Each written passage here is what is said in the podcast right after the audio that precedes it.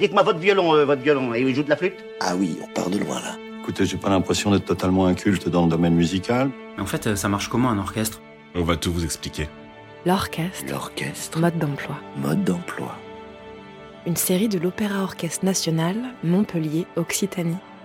Épisode 22, Boum, Tchac Tchac Boum.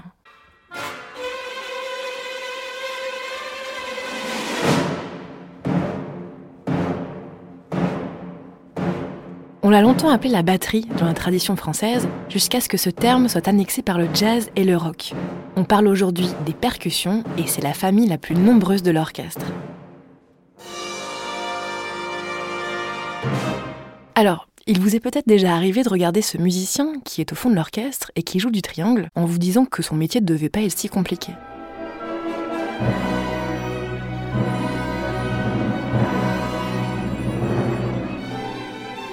Eh bien, détrompez-vous, il faut non seulement un grand sens du rythme pour jouer du triangle, mais le percussionniste qui s'en charge doit aussi savoir maîtriser une variété d'instruments vertigineuses. des claviers marimba, glockenspiel, vibra, des pots, des crotales, des bâtons de pluie, Philippe Charneux, percussionniste solo. des chimes, les gyros, euh, les instruments brésiliens, Les percussionnistes sont donc des musiciens très éclectiques qui ont à leur disposition un vaste terrain de jeu musical, Et là, on a des claviers de gong. composé d'instruments en peau, en bois, en métal, mais aussi de quelques excentricités. avec des ressorts comme ça, des instruments jouets, il y a un tas d'accessoires, euh, des fouets.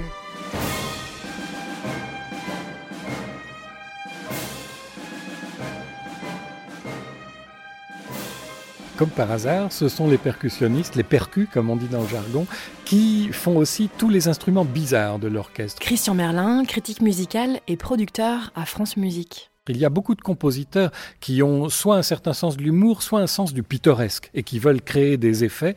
Euh, vous avez peut-être déjà vu le concert du Nouvel An à Vienne où il y a souvent des gags et il y a parfois même des chants d'oiseaux. Il y en a un qui doit faire le coucou avec un appôt tout simplement. Et ben ça c'est un percussionniste qui le fait par exemple. Tout ce qui est crécelle, il y a une valse ou une polka de Johann Strauss sur la chasse où il y a un coup de fusil à la fin. C'est toujours un percussionniste qui donne le coup de fusil avec un vrai fusil chargé s'il vous plaît.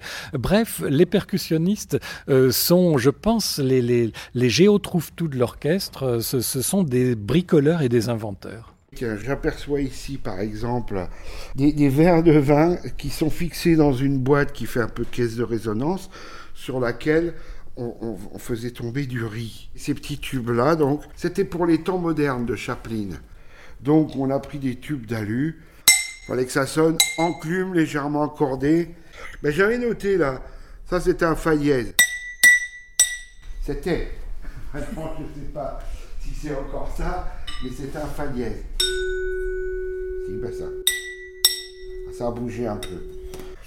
J'aurais pu prendre euh, juste des bouts de métaux comme ça, mais de les, de les accorder exactement, c'était c'est plus plaisant. Puis il y avait un côté challenge aussi qui était, bien, quoi, de, réaliser et de réussir, quoi, voilà. Ça fait que le percussionniste d'orchestre est celui qui se promène le plus. D'ailleurs, on les voit souvent se balader beaucoup euh, tout au fond de l'orchestre euh, sur scène, parce qu'ils doivent sans cesse passer d'un instrument à l'autre, euh, de la grosse caisse à la caisse claire, qui est le tambour, au tam-tam, au gong. Et je ne parle même pas de la musique contemporaine, où là, il faut parfois un talent de bricoleur, parce qu'il faut se procurer, est-ce que je sais, moi, un bloc de glace ou un rail d'autoroute. Et à côté de ces musiciens surprenants, il y a d'énormes marmites recouvertes d'une peau. On les voit de très loin, ce sont les timbales.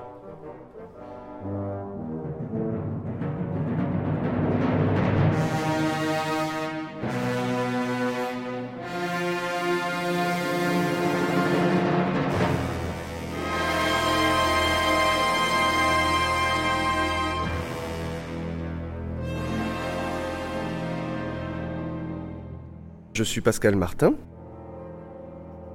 Je suis euh, timbalier euh, solo au sein de l'Orchestre euh, national de Montpellier. Alors un timbalier solo, c'est vraiment, là je vais rentrer un petit peu dans le rôle de la timbale. Il y a trois rôles principaux en fait. Le fait d'être le second guide après le chef d'orchestre, c'est souvent ce qu'on se dit et c'est vraiment ce que je ressens.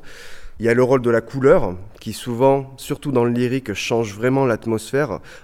Le grand public s'en rend pas forcément compte, c'est un petit peu comme les notes de harpe. En fait, si on les enlève, ça change complètement la couleur. Mais si elle est là, ah, tout d'un coup, il y, a, une information nouvelle. Et puis, euh, et puis ça, personnellement, c'est ce que je préfère presque dans la timbale. Et il y a également, le, un petit peu comme dans la percussion, en fait, c'est le côté très percussif de la timbale, c'est le côté ponctuation. Par exemple, dans le second mouvement de la, de la, symphonie de Beethoven, où on entend le pam pam, c'est vraiment le solo euh, le plus connu. Cette petite mesure là qui a changé toute l'histoire de la timbale en fait. Une timbale, ou les grosses euh, tasses à café, comme, euh, certains les appellent, ça se présente avec un fût, avec une peau posée dessus, qui est tenu par un cercle, qui eux-mêmes sont tenus par des rivets, qui euh, sont reliés à la pédale. Alors la pédale va faire que si on appuie sur la pédale, cela va appuyer sur le cercle, donc tendre la peau, donc la note va monter, comme ceci. Et à l'inverse, si je remonte la pédale, le cercle va remonter, donc détendre la peau, et la note va descendre.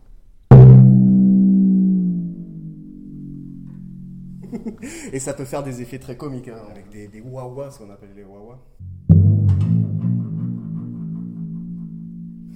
C'est le seul instrument d'ailleurs en percu, ah, instrument à peau, j'entends bien, donc ce qui inclut la caisse claire, les tomes, la batterie, où on peut changer de note justement avec ce système qui fait que la peau euh, peut se tendre et se détendre, ce qui crée des notes.